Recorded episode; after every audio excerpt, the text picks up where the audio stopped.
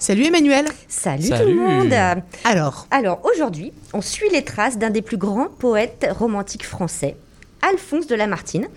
Un poète dont je croyais tout savoir, bah parce que en tant que prof, on s'entend, le lac, oh suspend ton vol, l'isolement, un seul être vous manque et tout est dépeuplé, Oui. Milly, Gradiella, tout ça, ce sont des œuvres archi connues. Mais comme vous le savez peut-être, plus on croit connaître, plus on se trompe et plus on répète des clichés et plus on colporte des semi-vérités commodes, paresseuses. Et ici, plus on passe à côté d'une œuvre et d'un homme extraordinaire. Cette réhabilitation de Lamartine, que dis-je, cette sortie des boulamites, nous la devons à la passion, à l'érudition, à la patience de notre, cher Daniel de Montplaisir. Alors Daniel, on ne le présente plus, il est ici présent d'ailleurs. Il nous, a, il nous a tout fait, cet homme-là, un peu comme son modèle d'ailleurs. Historien bien sûr, mais aussi conseiller politique, vice-président de Radio France, tête pensante chargée de mission à l'Assemblée nationale et plus récemment chroniqueur histoire sur les ondes de RMF. Ça claque et ça impressionne comme CV, hein on se sent petit. Voilà. C'est ça. Impressionne encore avec ce Lamartine, un poète en politique. Le sous-titre est crucial, paru en 2020 chez Talendier.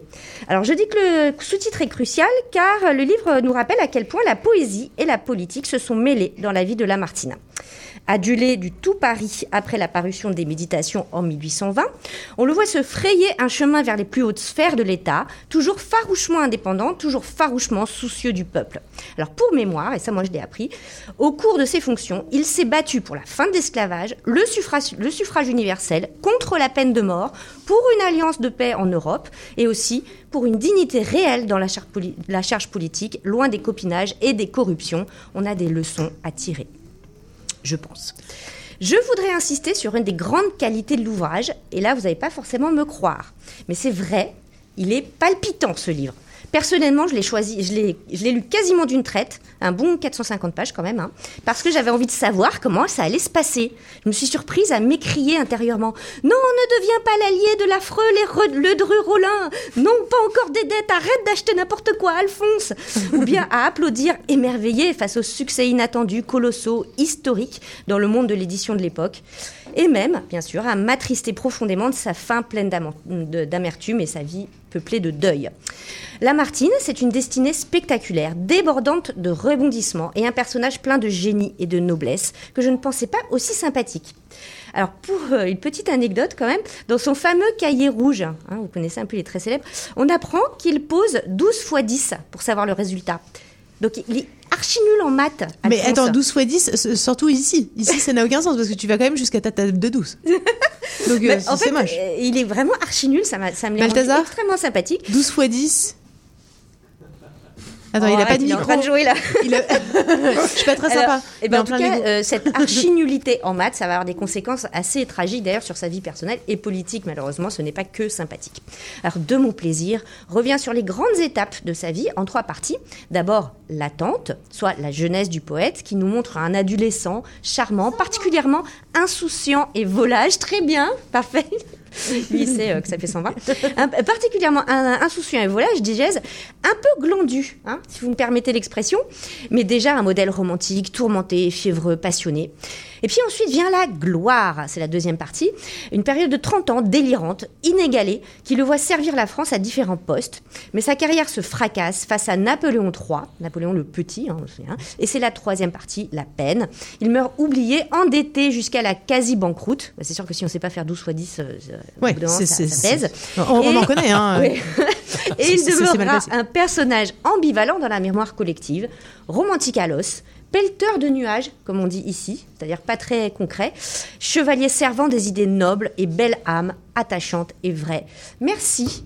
euh, Daniel de Montplaisir pour ce très beau titre, Lamartine, un poète en politique chez Talendier. Et c'est la lecture de cette semaine. Et attends, je voudrais juste revenir sur, sur un truc parce qu'effectivement, c'est important. Dans- en politique, en, en plus de ça, il y a eu des élections euh, dernièrement, euh, notamment pour les Français de l'étranger. Euh, Euh, qui est en cours non, même. Non, juste ce que j'allais dire, je t'interromps. En fait, les vraies élections, c'est demain, mais nous, on a voté en ligne, donc En on a voté cette semaine. Voilà. Et en fait, c'est important de revenir sur, euh, bah, sur, sur en fait, la, la mission première de la politique. Et c'est assez amusant. Eh bien, la, politique vue d'un poète, parce qu'effectivement, je trouve qu'il y a une humanité. Peut-être qu'on a perdu une dimension extrêmement surhumaine en fait de de sa, enfin surhumaine non, de, de en parlant d'humanité euh, la plus profonde.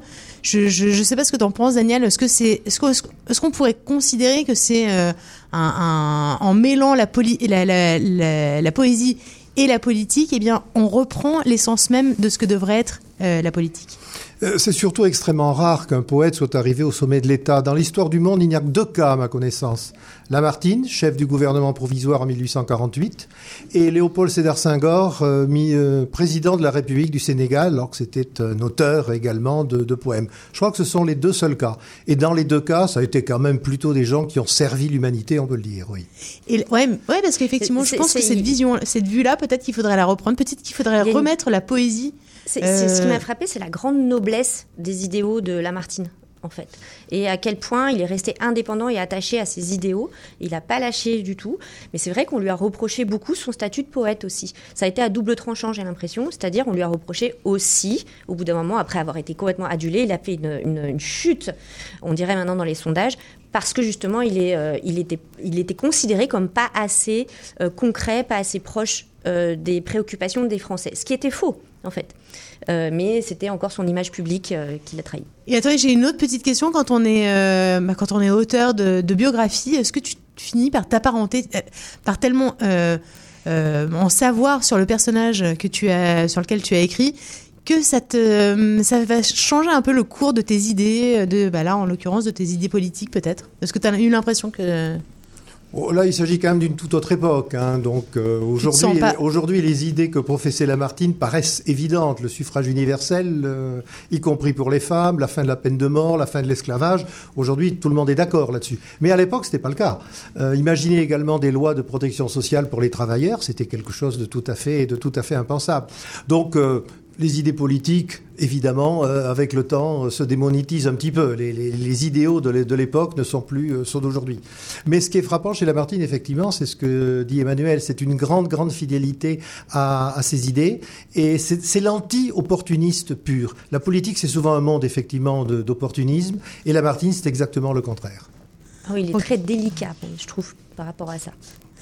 Merci beaucoup. Ah, Merci donc euh, Daniel de mon plaisir, Lamartine, un poète en politique, et c'est aux éditions Talendier. Merci beaucoup. C'était On lit partout ou au lit?